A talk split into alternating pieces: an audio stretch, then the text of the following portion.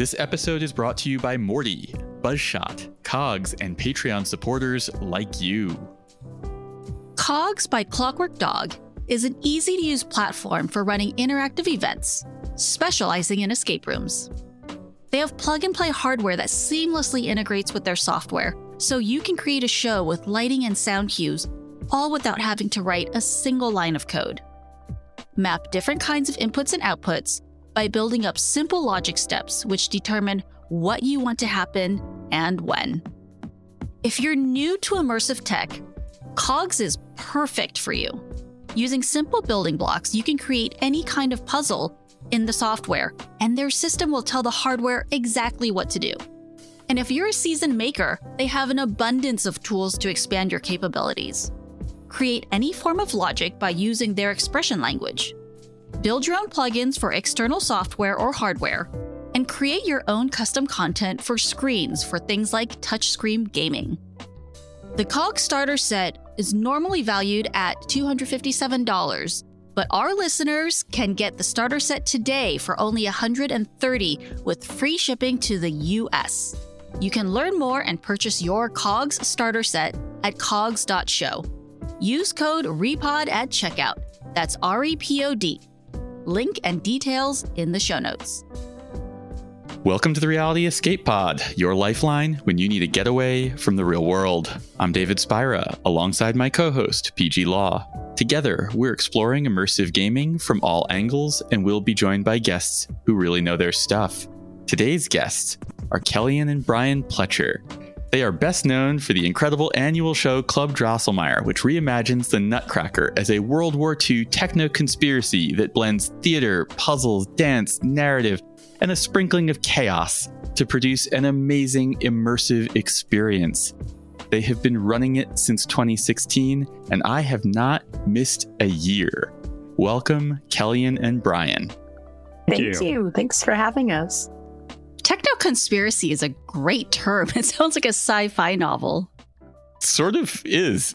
it sort of is. It's a great word. I, I haven't used it to describe this show, but I love it. I might use it now.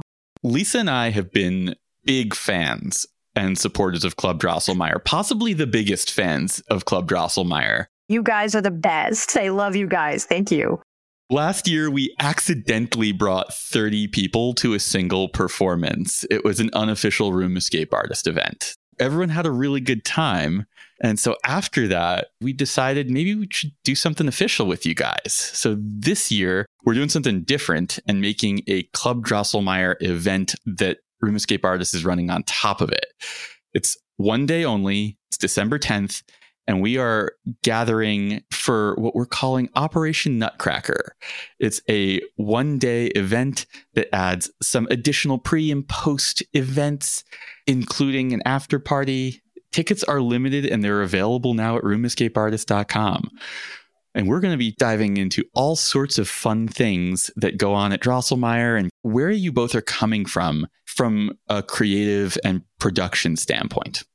So let's talk about your origin story. How did you both find yourselves in the immersive and puzzle worlds?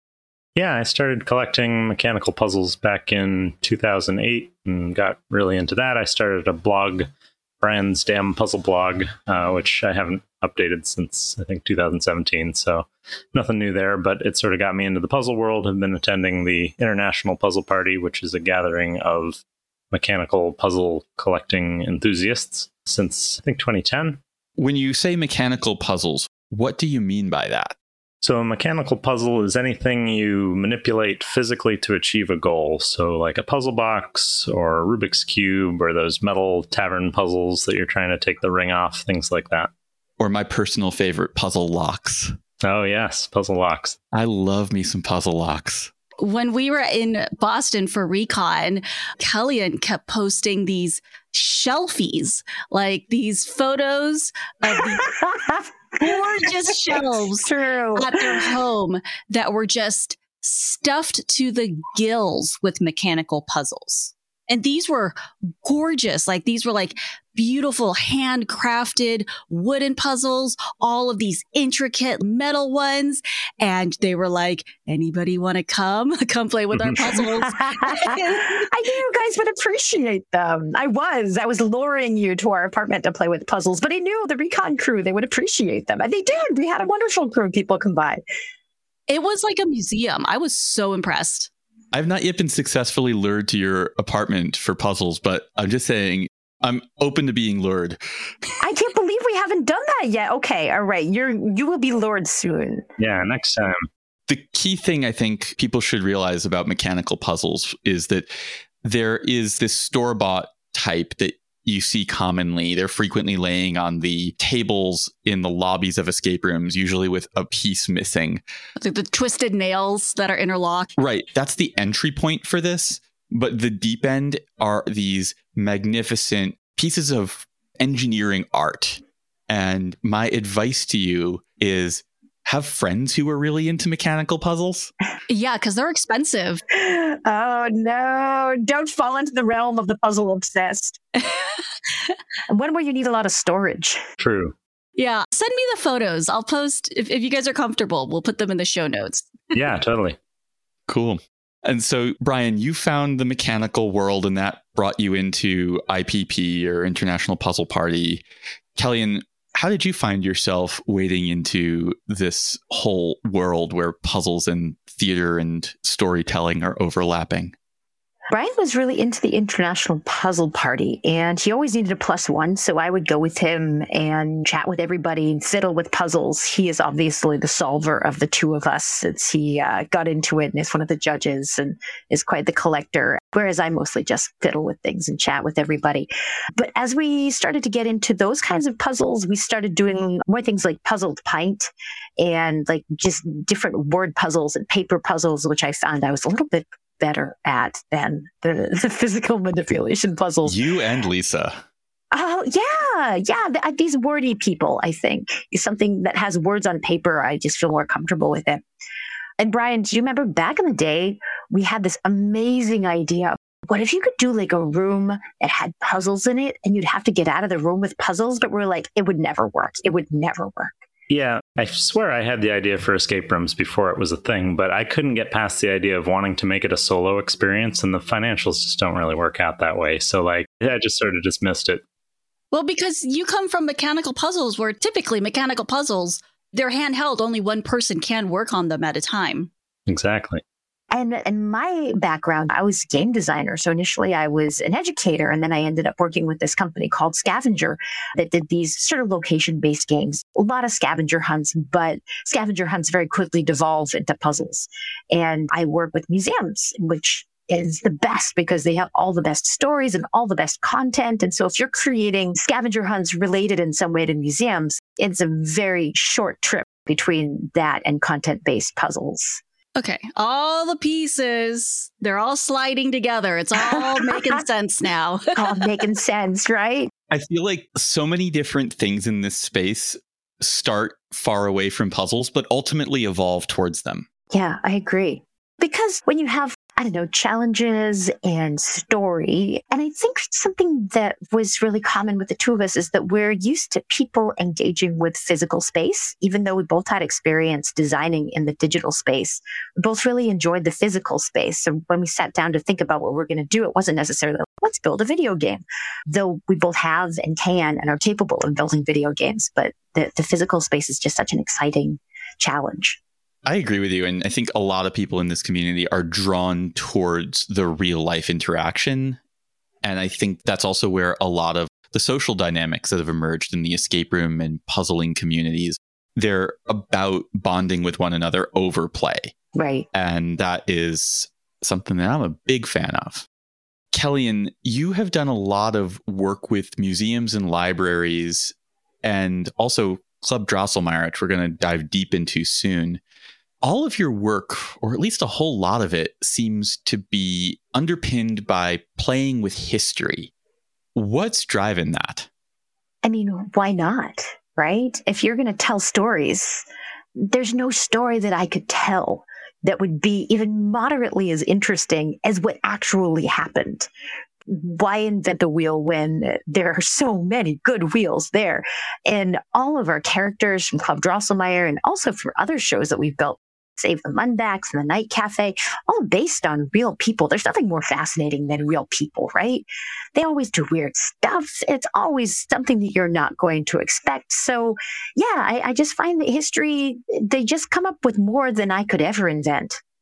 I agree with you. I also have a history degree and Ah, I didn't know that. Yeah, I often find myself reflecting on history and fiction and thinking about, well, if this was written in a story, it would not be believable, but it actually happened. It actually went down this way. Yeah, the real things that happened are just so incredible. And sometimes I do feel like for all of my work, I'll add something that's whimsical and weird and wild and crazy. And I think that helps people to accept the real things that happened more readily because it's just such a high barrier to entry when you see that these things actually happen in history and you're like no way that couldn't have possibly happened.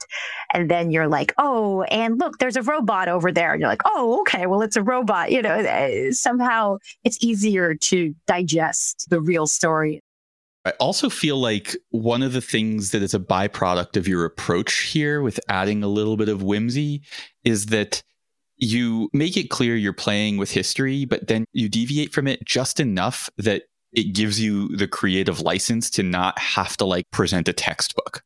That's the other hard part about history is that sometimes it's brutal, right?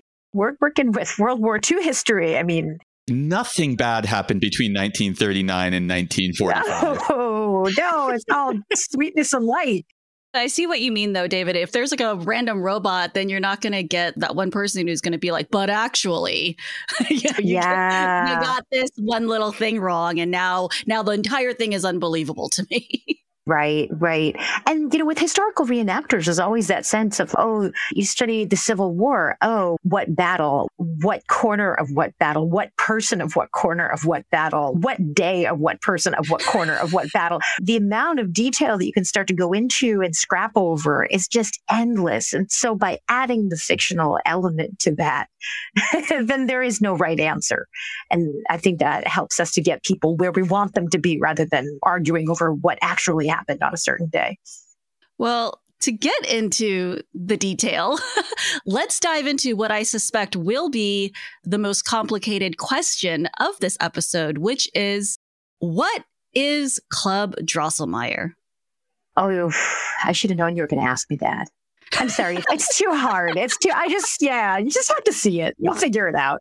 I think this may be the most complicated question we've asked in six seasons of this show. Give me the one minute elevator pitch. Okay. I'd like to tell people that it's an interactive nutcracker in swing time and it's interactive, right? Not just immersive, but interactive. It is a game. It is a Nutcracker. It's actually all based on Tchaikovsky's Nutcracker Suite. We have our own original arrangement for an eight piece swing band of all of the songs from the original Nutcracker Suite. And we have people dance these incredible performances. And it's all done in 1940s. So it's a big nightclub from the 1940s and based on Boston history. But of course, the interactive part is the part where it's a game. If you want to play, you can. If you don't want to play, it's still a wonderful night in a beautiful environment with a great bar and vintage outfits and incredible band. And we actually do have people that come that don't even realize that there's a game layer. They'll just show up and sit and look fabulous and dance and watch the floor shows.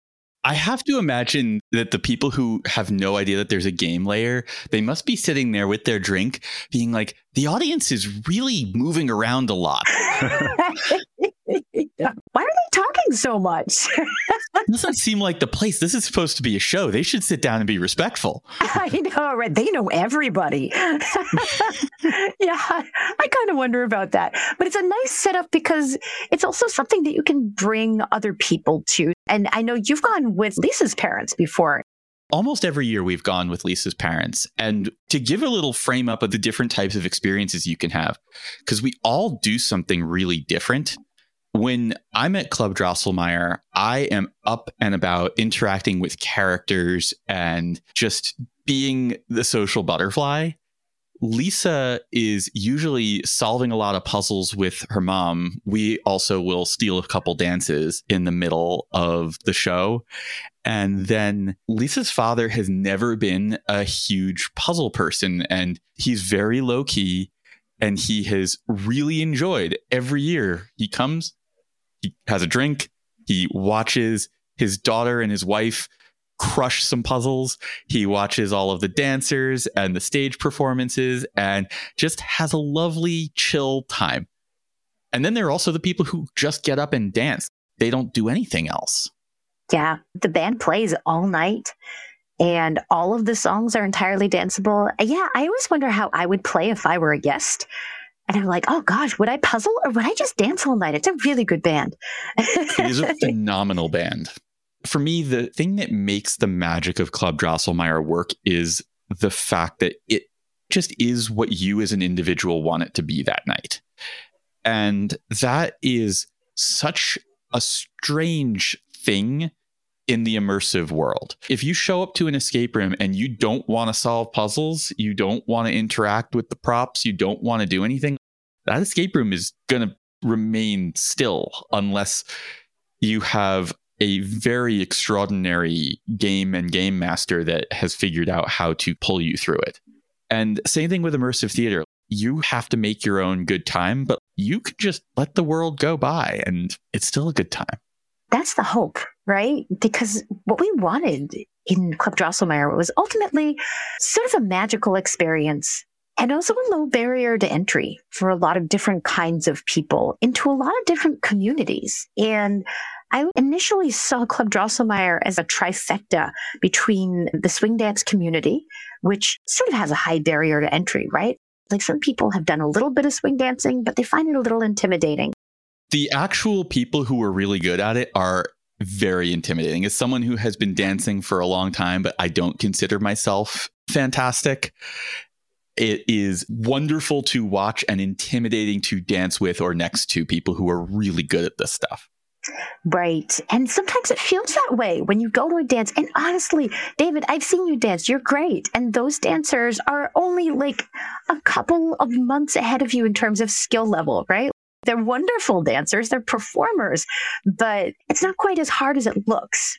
I'm going to give them more credit than you're giving them, and I'm going to give myself a tiny bit less. Well, they're my friends, so I'm allowed to be like, oh, that that's easy. But yeah, I, I do feel like people tend to find that kind of environment as sort of a high barrier to entry, and they're scared to go to a dance where everybody's dancing. They're the only one not dancing. Dross, we wanted it to be a place where you could go in and you could feel like you belong there, and you could feel like there was something special going on, and maybe you would dance even if you're not a dancer, even if you consider yourself a little intimidated by those other dancers. We love this idea of there being these on roads to these different communities, different ways to experience the show. Yeah. I'm going to jump in with a little aside here because Lisa and I got into dancing because when we met, both of us had like a thousand friends who were getting married. And basically, we were spending all of our time going to weddings. And I was overwhelmingly self conscious on the dance floor. No kidding. Oh, overwhelmingly. And so I had been going to these weddings and I was like, well, my options here are to sit and do nothing, strike up conversations, or dance. And sometimes there's just no one worth talking to. Mm-hmm. So I had said to Lisa, I'm the kind of person who will feel uncomfortable with something until I actually know how to do it properly. So let's go take a class or two.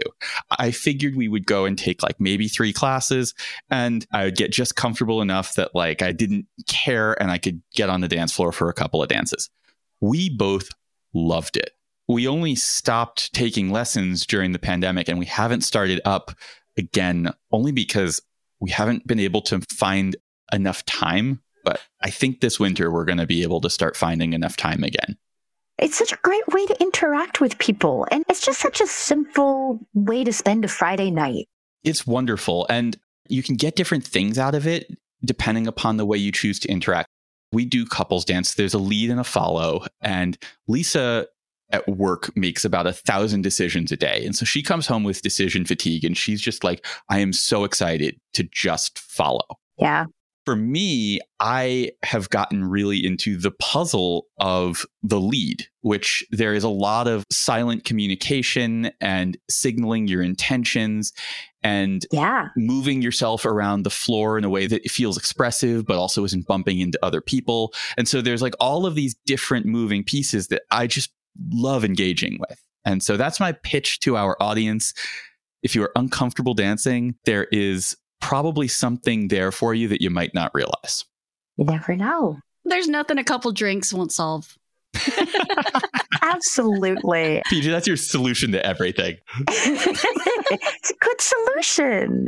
But there's also there's that critical mass on the dance floor, right? When there's a bunch of people and I know there's this one moment in the show where we have what we call a snowball and we always do it to the waltz of the sugar plums. It's such a beautiful moment because we'll bring down the lights, we'll play the waltz of the sugar plums and we do this thing that's just a tradition in our dance community called the snowball. And in the snowball, two people will start the dance. Brian, who is the Herr Drosselmeyer, and our best friend Elise, who is Ginger Lamar, who is the singer and diva. They'll usually kick everybody off. And incidentally, Elise swore she would never dance. She was like, "Ugh, all of these swing dancers, and she was always with the band. But she couldn't resist for long, and now she's a great dancer. It seeps into your bones. You can't help it. Elise is a riot and quite the scene stealer. Oh, she's hilarious. I know. God help you if you're in a scene with Elise, right? She's really entertaining. Oh, so Brian and Elise will start, and then Fritz Stahlbaum from the floor will call Snowball. And then Brian and Elise have to go off and get two more people. Now there are four people dancing, and Fritz says Snowball, and then four people get out, and they have to bring four more on. So now you have eight people dancing, and the floor just compounds until it's full of people who are waltzing and bumping into each other. And everybody has a different capacity of how to waltz. Some people just wobble back and forth, some people really know what they're doing. Most people are somewhere in between. But when there's beautiful music and everybody's into it and there's a bunch of people on the floor, then yeah, you don't really feel that sense of self consciousness. It's just movement. It's a wonderful moment. Also, Lisa and I, our first dance at our wedding was a waltz, but that is probably the dance we are uh, most out of practice with. I'm excited to brush off my cotillion skills. Last time I did Yeah. dance, classic dance classes was in the eighth grade. oh, there we go. Don't worry. It's one song. You just wobble around. It's great. Peih-Gee danced on, was a backup dancer for Janet Jackson and Madonna. What? What? Yeah, but this was back in my 20s. I did a bunch of music videos and I performed at the MTV Music Awards, but this is a different type of dancing. What? No, no. It's well, it's the same body, right? That's incredible. Peih-Gee's got moves. I would not exactly say it's the same body as in my 20s, but we'll leave it It, at that. it is. It is. They age, but they're the same thing, ideally.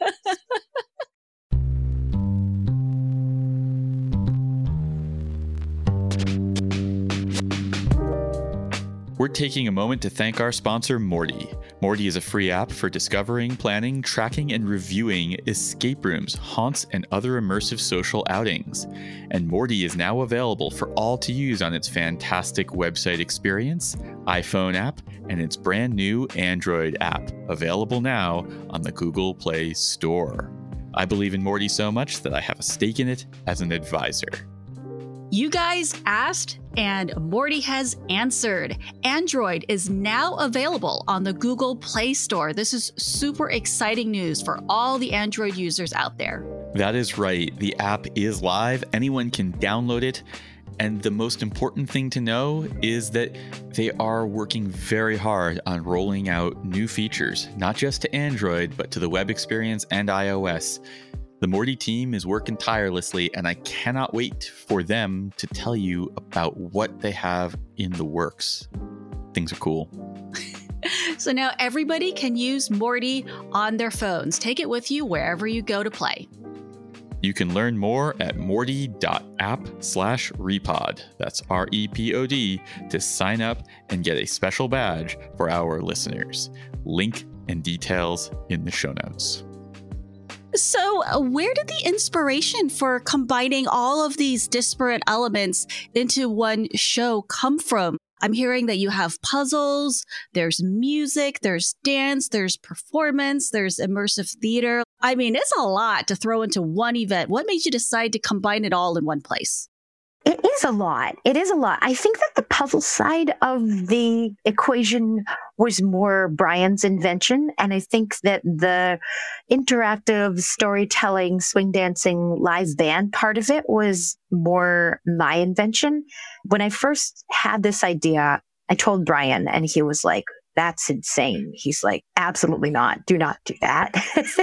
it is. There's so many moving parts. I have been going for many years and I can confirm it was and still is insane.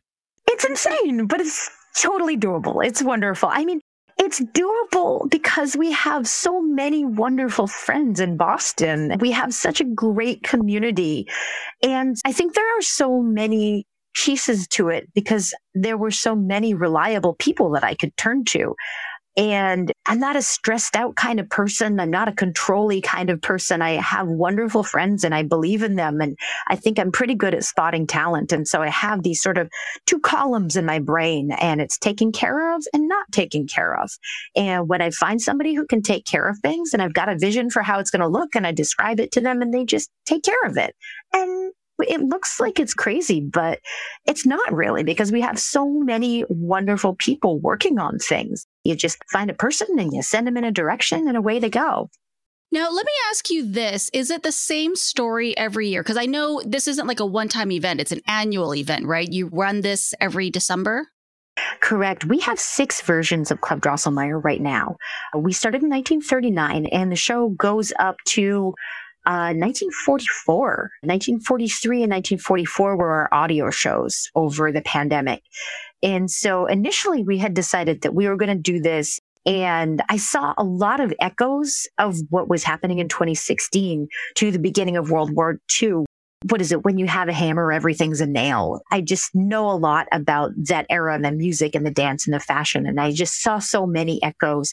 And so for each year that we wrote, there was what was happening politically that year in 2016. And it sort of mirrored what was happening politically in Boston in 1939. And so we wrote these four shows each year, sort of incorporating themes that were relevant to us at that time and that had also been very relevant to people people in 1939. Okay, so every year it is a different show. So this way, fans who come back will be treated to a new storyline. Yep, every year is a new. And so you had made the deliberate decision to, after you hit 1944, to loop back to 1939. And so last year was the first time that you began the loop again. This time also still with a new script. It was a very different show than the 2016 version of 1939. What was the thought process behind the looping and keeping this in the World War II era? Yeah, so it was originally planned to run from 1939, 40, 41, 42, and then loop back to 39 to sort of mirror the four year presidential cycle. And also, so we don't just have to go on into the 50s. It seemed like a good point for us to loop. But then, of course, the pandemic happened in 2020, so we couldn't go back to 1939 then.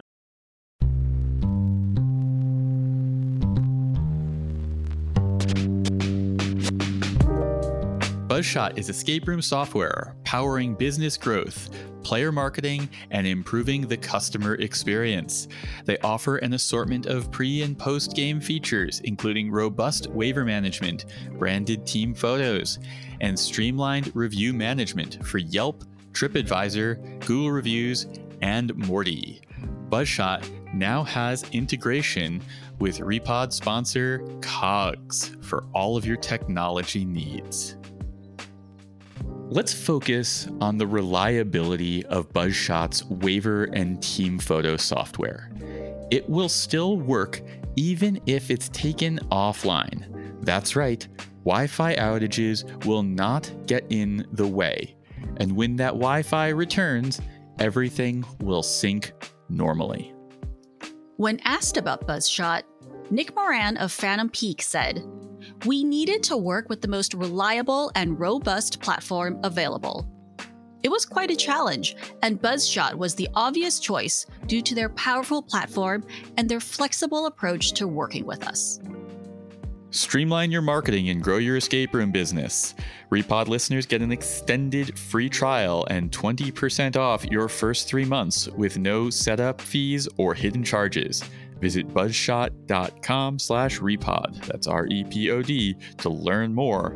Link and details in the show notes.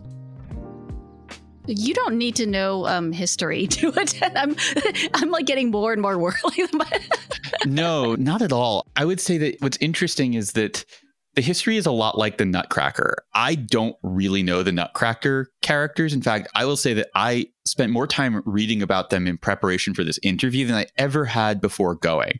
And I started to recognize a whole bunch of names and I was like, oh, okay, that makes a little bit more sense to me now. But I enjoyed this plenty without having any of that context.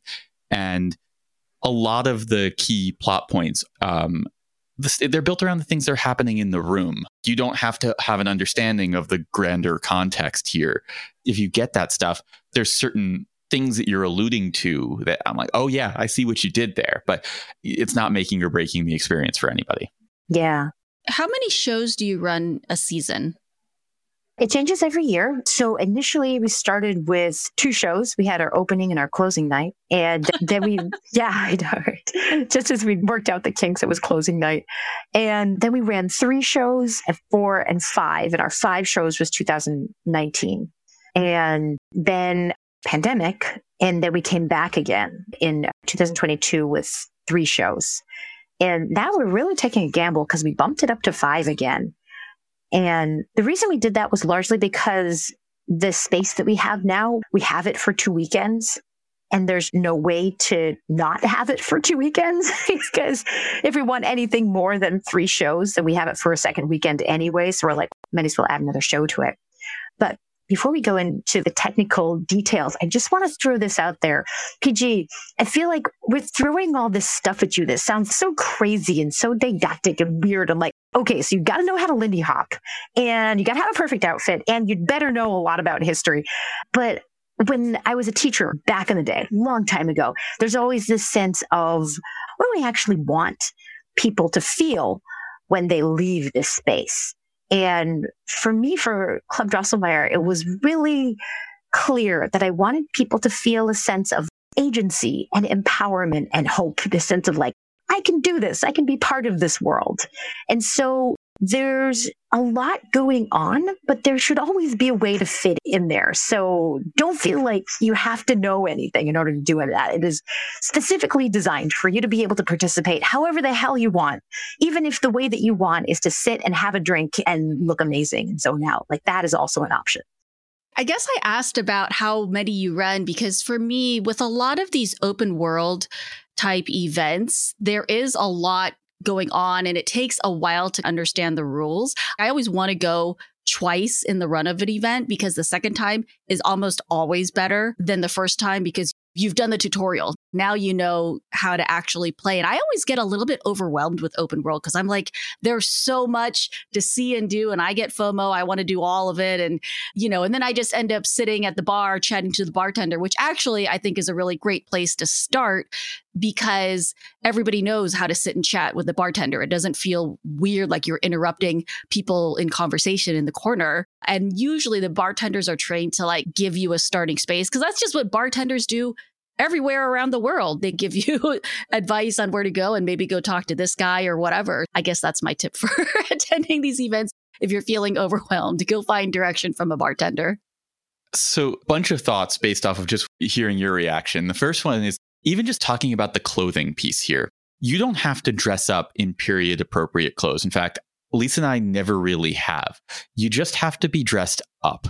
But it does make it more fun. Oh, yeah. If you want to, go for it. But like you will only stand out negatively if you're like showing up in a t shirt and jeans. That is the thing that will make you look like, oh, that person doesn't belong. But as long as you've dressed up and put some effort in, you will look like you are a part of this environment.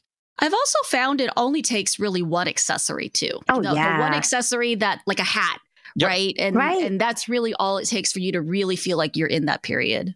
Yeah, I will wear a regular suit and tie, and then I have a hat. Your fedora. Lisa will wear a fascinator and whatever dress she grabbed out of the closet. That is all that we do. We don't go nuts with it in terms of going out and buying the vintage clothing or any of that. You don't have to go nuts with it. And that's the same thing with the Nutcracker and the history and the puzzles and the interaction. Like, you just have to find whatever you're comfortable with at least just turn the knob to like the first setting. And then once you're there, you can decide which knob you want to turn up more. And in my case, it's usually the dancing and the interacting one. I can't puzzle in the environment of Club Drosselmeyer. I've taken some of the puzzles home and solved them after the fact.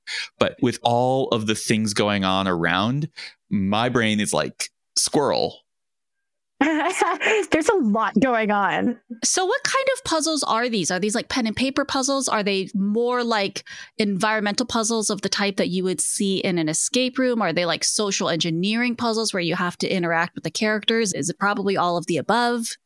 Yeah, I'd say it's a good mix of all of those. It's mostly pen and paper, but we do like to put in some that require more interaction and maybe a, a physical puzzle here and there as well because we don't do a particularly long run, we can't do the same large scale build outs that you might see at an escape room. So that's a bit of a limiting factor there. I don't mind that because otherwise you get so distracted by trying to be like, is this a puzzle? Is that, you know, if, if you know that puzzles are hidden in the environment, very soon a lot of your experience is spent focusing on red herrings as opposed to somebody coming up and handing you a puzzle. And if you know that's when the puzzling happens, it's easier to relax sometimes we try and keep our puzzles diegetic and within the world. So it's unusual for somebody to just walk over and be like, here's a Sudoku. But sometimes you'll go up to somebody. Nobody will ask you to do something unless you approach them. And so if you go up to somebody and you're like, oh, hey, Clara Stahlbaum, I heard you're having trouble with your robot. And she'll say, boy, I really am. Thank you so much for asking about it. I think that it might be the capacitor coupler and you're like, oh, you think so? And she's, yeah, but I don't know. I'm not sure. I've been doing some research on it. These are the notes that I took. I really could use an extra set of eyes on these notes. Would you mind looking over these notes for me really quick? It's just my grad students. They are never around. They're always so busy. It's really hard to find good help. And she'll hand you a puzzle and away you go. And then you'll come back to her and you'll be like, Claire, I think your work is good, but I actually found a message in there. And that forwards the story. Yeah. One of my favorite examples in a past Club Drosselmeyer, and I think this interaction has popped up a few different times in a few different ways over the years, is somebody who is trying to forge immigration papers to save someone or someone who needs help getting their immigration papers approved. There's frequently some kind of immigration papers related puzzle that for me is always one of the more touching moments of it. It's a smaller scale, more personal thing. And I always love that kind of interaction. I love those storylines. I'm so glad that you noticed because I think that's such a wonderful story about what was happening back then and is happening now too. Is that there's a world war and all these big pieces are moving. But at the same time, a lot of people had family and friends that were stuck behind enemy lines or in places that were recently invaded and they were trying to get them out. And these are people who are pulling whatever strings they possibly can in order to get their friends and family to a safe place. And that's happening right now in our world as well. And thinking a little bit about the administrative hoops that you have to go through in order to try and get your family and friends into a safe country. Yeah, the reality of bureaucracy is absolutely horrifying. The puzzle version is much better. yep, absolutely. Over the years, I feel like it has fluctuated, but how many performers does it take to put on a single show? It's a really good question because we have so many people who want to be part of things that often we just find ways to incorporate them. And I think that the show could very easily function with much fewer people than it does. We call this the room escape artist method of producing things. right. Who do you have for friends? Who wants to do things? Do they have good ideas? Yeah, absolutely. Why not? Let's do that. That sounds fun. One way that I do try and limit myself is that I don't have any volunteers in Club Drosselmeyer. Everybody is paid, even if they are underpaid. it's not union people. It's typically people who have day jobs and just want to do this for fun. Uh, at least in Boston, there's not a lot of full time union actors in Boston, and we only have five shows. So even if there were, it would be hard to support them. But yeah, we typically last year it, it inflates because we'll say to our dancers or like a dance choreographer and we'll be like okay so we have x amount of dollars for costumes and to pay your dancers and we have three shows. And they say great. Is there an upper limit on how many people they can bring to perform? And you're like no i guess not. Hmm. Last year our swing dance team showed up with like 18 people and we're like oh wow. That's a lot of swing dancers. I mean, the band is great. And you have a chance to perform. So, how many performers total have you been averaging then? So we always have five acts, and we usually have about 12 interactors. And the acts themselves will inflate or deflate. And by acts, you mean different performing like troops or individuals. Sometimes you'll have an aerialist. Sometimes you'll Mhm. have a Lindy Hop team. Sometimes you'll have some waltzers. Sometimes you'll have jugglers or whoever is there. Right. But there's a whole bunch of acts that cycle on over the course of the evening. They're almost like the timer for the event. Performances. Yes. Okay, I was thinking like act one, act two, act three. yep. Yeah, floor shows is another way to say it. Yeah, last year we had some really fantastic ballerinas, and then we had a flamenco dancer, and we had some acrobats. And this year it sounds like we're going to have some really epic tap dancers that I'm excited about. We always have five floor acts. And like David said, there's a timer for the show because they go along the pattern of the Nutcracker, right? So we follow the score of the Nutcracker, and then these acts pop up at different times. And yeah, roughly 12 interactors. And the interactors are specifically there to carry storyline, move puzzles along, come up with crazy stories, talk to guests. And then on top of that, we have a staff of, we call them waiters because you sort of have your nice little vest, your Club Drosselmeyer vest, and your black pants, and hosts and guides. And they're the ones that know the puzzles can clue for the puzzles. They're sort of out of character. If you're confused, they can move you around. They usually help people get into the game. They usually bring people to the end of the game. So we just have this wonderful staff of essentially they're GMs, right? oh, that's really smart. They are wonderful. And the fact that they're servers, waiter types, it does the bartender thing that you were describing, Peih-Gee. Right. Yeah, that makes a that makes a ton 'Cause of sense to me. The bartender is actually busy. Don't go up to the bartender unless you want to buy a drink. at Club Drosselmeyer. she slammed. But I'd say to answer your question, 30 to 40, counting the waiters and the floor shows and 30 the to 40. actors. Yeah. How many attendees do you typically have? At our old venue, we had 150, and in the new venue, we're able to go up to about 170. Okay, so that's a reasonable ratio for a high-end immersive production.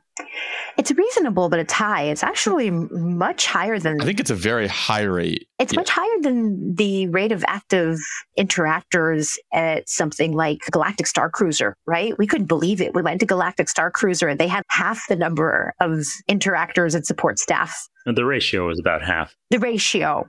I think that Galactic Star Cruiser has about the same ratio, but they have more service people than they do performers. Oh, right. But, the, That's the but the service Yeah, people that are doing so much. so much They- stuff. Actually, the magic behind Galactic Star Cruiser. I agree. I agree with that. Yeah, and I would say that about Drosselmeyer as well, is that we have a support staff that you don't even see that makes a huge difference because we're just talking about cast, right? So 30 to 40 cast, but then we've got our crew. So on top of 30 to 40 cast, we've got the band and the sound guy, the lights, production manager, stage manager, full bar staff, people that are loading in and loading out. I mean, Yeah, it's quite It's probably another 20 or 30 people there. Yeah. So, asking as somebody who is doing a similar thing with events, different type of production, but I'm curious, how do you feel about working on something that is so short lived? I like it because it has this um, cadence where it builds up and you're, you get really busy and have to get your act together. But then once it's over and you can start thinking about the next year and take a little break for escape room folks who are running an escape room. You end up running it for a lot longer, which I think, for me at least, will be less exciting. It's nice coming up with new things every year. I feel pretty similarly when it comes to recon and our tours. I do appreciate that there's this date bit, everything has to be done. And if you don't have that work done, it just doesn't happen. But the work always gets done. It's why we run the podcast in seasons instead of doing a weekly podcast. And you burn out a lot faster when you're doing that because this isn't like your full time jobs. You guys have other jobs. This is something you do once a year, like a passion project, right? When we started it, I was doing Green Door Labs full time. And over the pandemic, I joined a larger studio. And so that was actually a big question for me on whether I wanted to join a larger studio. I was like, will I be able to run Club Drosselmeyer while I still have a, a, studio job that's not just me? And it was a concern that I brought up when I joined Fablevision. I was like, can I still run Club Drosselmeyer? And they're like, we trust you. You can figure it out. Yeah, and so far so good. I mean, gosh, last year I taught a class at Emerson, ran Club Drosselmeyer, and started a bunch of new projects at Fablevision. That was a bad idea. I do not recommend that. So I will not be teaching at the same time that I do everything else this year. But yeah, it did not start as a passion project. And I think eventually it won't be a passion project. I think someday we would like Drosselmeyer to be able to stand on its own and support one or both of us. I love it so much and I believe in it. I believe what we're doing. And so I want to be able to grow it and expand it and make it into something that can stick around. Before we move on from Club Drosselmeyer, I want to talk about the tone and the message that shifts from year to year because it feels like some years have been very serious. Other years have leaned into more playful or whimsical. And in a couple of years, I would say probably even dabbling in farce to an extent. How does this work? How do you decide what is driving the tone in a given year? A lot of the writing is me. And so a lot of the writing is where things are that year and where I am that year. And there was this really interesting thing that happened from the 1920s to the 1930s to the 1940s. And I always think this is really fascinating that when things are bad enough, then people are sullen and morose and depressed about it. But when things are like really bad, like exceptionally bad, then the rebellion is joy, right? The gallows humor and the joy, and there's this weird realm that they both live in together. Exactly. That's when the gallows humor starts to come into play, where if things are actually really starting to get dangerously bad, then you kind of need that humor and that lightness just to protect your soul as a human. We can't always be looking at evil in the face all the time directly. And so I think in 2016, when things were starting to get bad, then I was thinking that sense of like, yeah, we're looking it straight in the face and like bad things happen. And when you make bad choices, bad things happen. And then as 2017 started to roll around and then 2018 and then 2019, and then it's this question of, oh my God, everybody's mental health is literally declining, right? Like we can't face all this bad all the time straight on. We need some levity if we're going to survive. And so I think yearly, the show has, it's always rooted in true history and real issues. But every year, I think I've found that those moments of silliness and absurdity are more and more important. And I have had people that literally have said that Drosselmeyer, especially over the pandemic, it was a bright spot of joy in a very dark world. And the years that we were in quarantine, and my God, we've been through some years. The show is eight years old, and what in eight years? And so tone is responding to that. And I think that I have found what Club Drosselmeyer has to offer is sort of a catharsis, right? Uh, this concept of being a little bit merciful to ourselves and to our visitors. We need some moments of joy and laughter and silliness. And it's okay to acknowledge that all of this laughter is happening in very difficult times, but it's still important to have it. I very much feel that. And I think that kind of perspective was also very much on display when we had Tasha from Project Avatar in Ukraine on the podcast a couple seasons ago. That was by far the darkest episode of Reality Escape Pod that we have ever made. And I yeah. hope ever make, to be honest. But her sense of humor in that was a very particular type of sense of humor that you can feel emerging from that. The resilience. Yeah.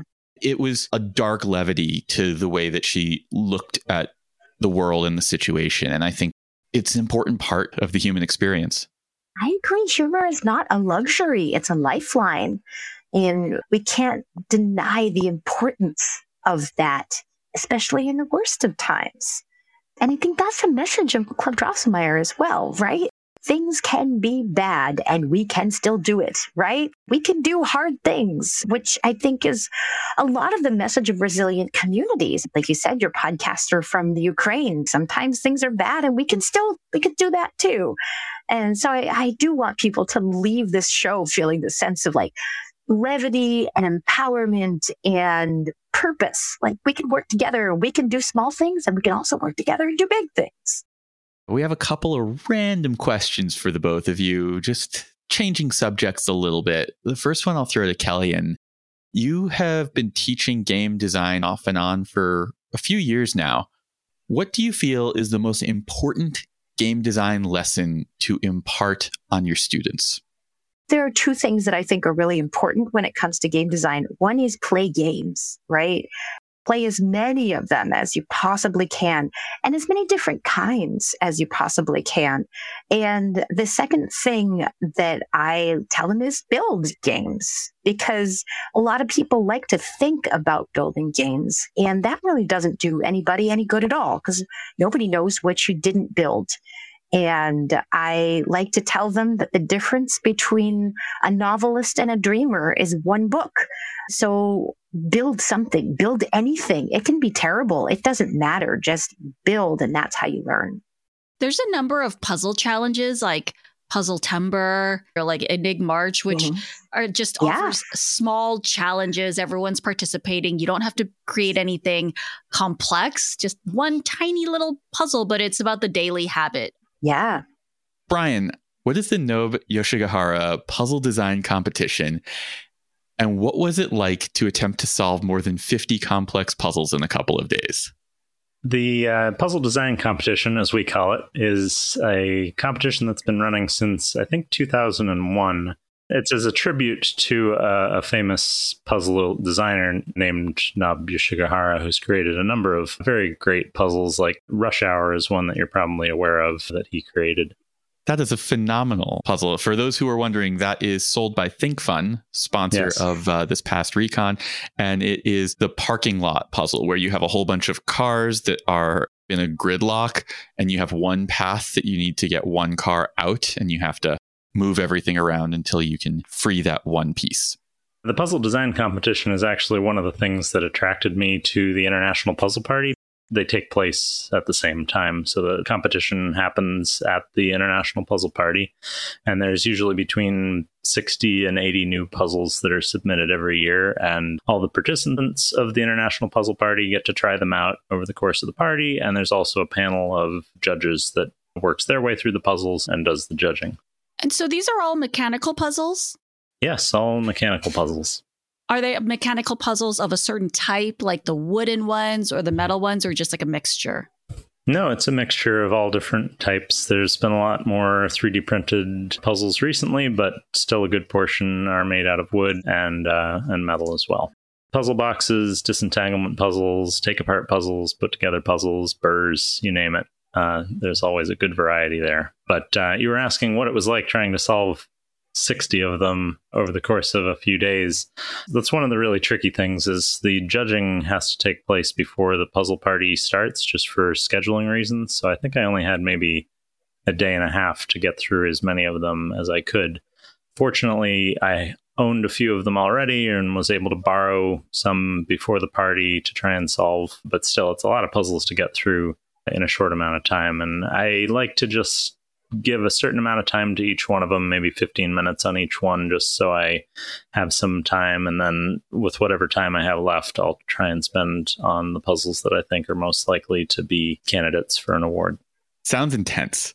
it's pretty intense, yeah. But I love it. I, even after the judging's done, I'll spend the rest of the party in that room mostly working on these puzzles because there's so much to do and it's fun seeing other people's reactions to them as well. One last question. Kellian, Brett Keener, who has helped me prep for some of the portions of this interview. That guy with the puzzles. That guy with the puzzles. he knows everybody. He does. Brett's the best. He wants to know if you are aware of the fact that your beginner Chinese lesson on YouTube has 3.3 million views and wants to know the backstory. of all the things, I am very surprised to hear that particular question.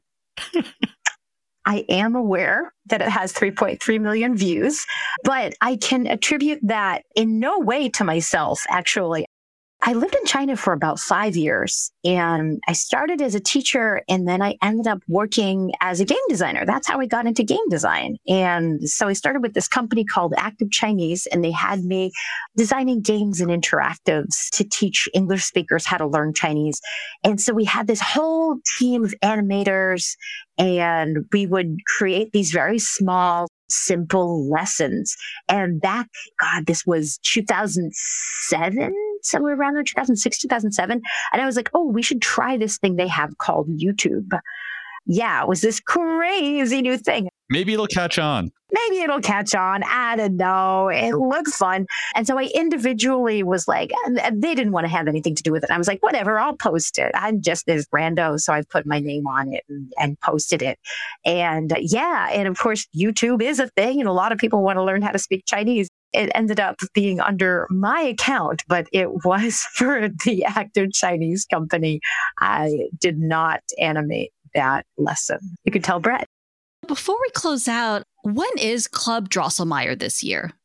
I'm so glad you asked. So, Club Drosselmeyer this year is going to be on December 9th and 10th, and then we'll run the next weekend for December 15th, 16th, and 17th. And doors open at 7 o'clock. Show starts at 7.30 on the dot. So, come and join us.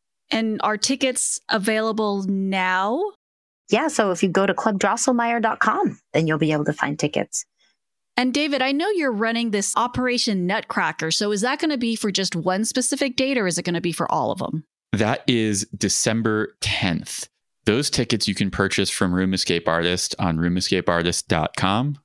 It'll be in the navigation under our events. The most important thing is that you go to Club Drosselmeyer. But if you want to come hang out, play around with some of the things we're going to be doing before and after, come and grab our ticket. We've really priced this basically at cost for us. This is a thing that we're doing because we love it and we just want people to be a part of Club Drosselmeyer and we have come up with some things that we feel like layering them on top will be helpful and fun for people. But that's a separate ticket. No, when you buy from us, you get a ticket to Club Drosselmeyer that night. Good to know. Uh, Kellian and Brian, what is the best way for people to follow your work or to connect with you? We are pretty active on Facebook. If you look us up, Club Drosselmeyer on Facebook or also uh, clubdrosselmeyer.com. I try to post on Instagram, but I don't always keep up with it. You can also just reach out to us, Kellian at greendoorlabs.com, if you ever have any questions. Okay, and we'll have all the links for that in the show notes. Thank you guys so much for having us. And David, thank you as always for being Club Drosselmeyer's number one greatest fan. it's always so great to have you there. And thank you for being on the show with us. I have been preaching the gospel of Club Drosselmeyer for a very long time. I'm glad that we can send that message to even more people because everyone should go. It's my favorite December tradition. Yay, please do. Come and join us. It's getting better every year. The Reality Escape Pod is produced by Teresa Piazza with support by Lisa Spira and Richard Burns. We're edited by Steve Ewing of Stand Inside Media, music by Ryan Elder, logo by Janine Proct.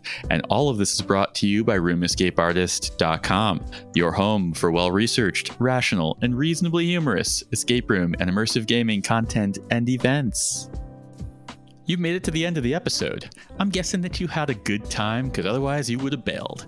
How about you go and take that good time straight over to Spotify or Apple Podcasts and leave us a five star review? Help other people find what we're doing. It really helps us out. And think about who you just helped out by helping them find a podcast that they're really going to enjoy. Go do it. Do it now. Thank you. Well, folks, it is that time. You know exactly the one I'm talking about. It's the one where the desperate content creator tells you, please, please join our Patreon, please. I know you hear it from everybody, but it means so much to us. The amount of time and energy and money that we put into producing shows like this to the degree that we produce them and all of the other things that we're doing it just takes a lot. And our patrons every single one of them matters at every single level. So if you have the money available and it's not going to be a hardship for you please consider backing us on patreon. And if it is going to be a hardship please don't and backing us at the $5 level gets you access to the RIA Discord, and it also gets you our bonus after show. The show goes on for like another 40 to 50 minutes usually. A lot of times we have the guests joining us. I mean, that's that's longer than that cup of coffee will last you. At the $15 level, you also get access to our Spoilers Club. Here, we take deep dives into iconic, well known escape rooms, and we're joined by the creators who come in and gives us exclusive behind the scenes director's cut style commentary. This is some of my favorite content to produce because I love talking about escape rooms in full. You can learn more at patreon.com slash roomescapeartist. Link and details in the show notes. We'd like to thank our highest level patrons Panic Room, Escapism, Olivier Escape, Jonathan Driscoll, Breakout Games, Derek Tam, Joshua Rosenfeld, Byron Delmonico, Keystone Escape Games, Scott Olson, Paula Swan, Rex Miller, and the Ministry of Peculiarities. Thank you for your ongoing support. Brian and I have been building this together since 2016. Brian, quite reluctantly, I might add, in 2016, he did not want to do it. Seemed like a crazy idea. but then by 2017, he was like, okay, I'm on board. And then by 2017, not only was he on board, but man, he had ideas. Strong opinions. what happened was there was an ending, and there was a decision point at the ending, and I thought it was very clear that this decision point was a vote. But Brian thought that it was a sort of a winner takes all, that if somebody chose A, that it automatically triggered A. I'm typically GMing, right? Whereas Brian actually plays Herr Drosselmeyer and has to interact with everybody all night. So basically, we had a disagreement about what the ending should be. But myself as a character has been telling people as they've been coming to me how things are going to resolve or how I think things are going to resolve.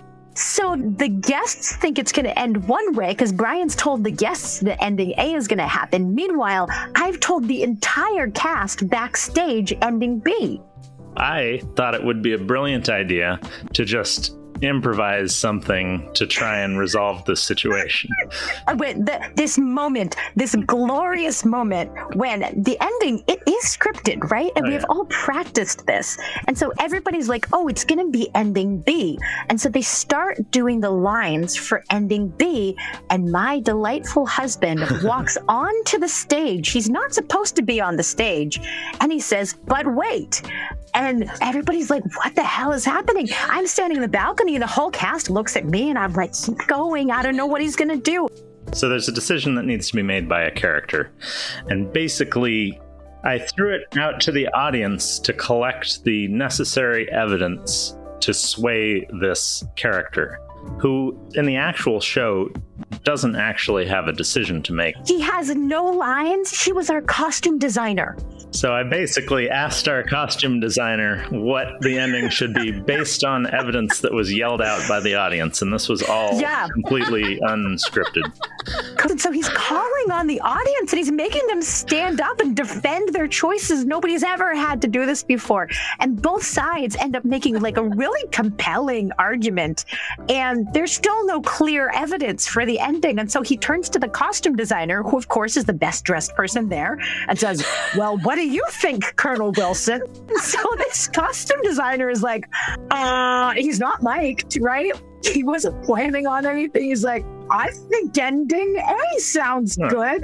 He didn't hear enough evidence, and he decided that's the way it should go. So I turned in disgust and, and left the stage. He did. So I ended up getting my ending after all.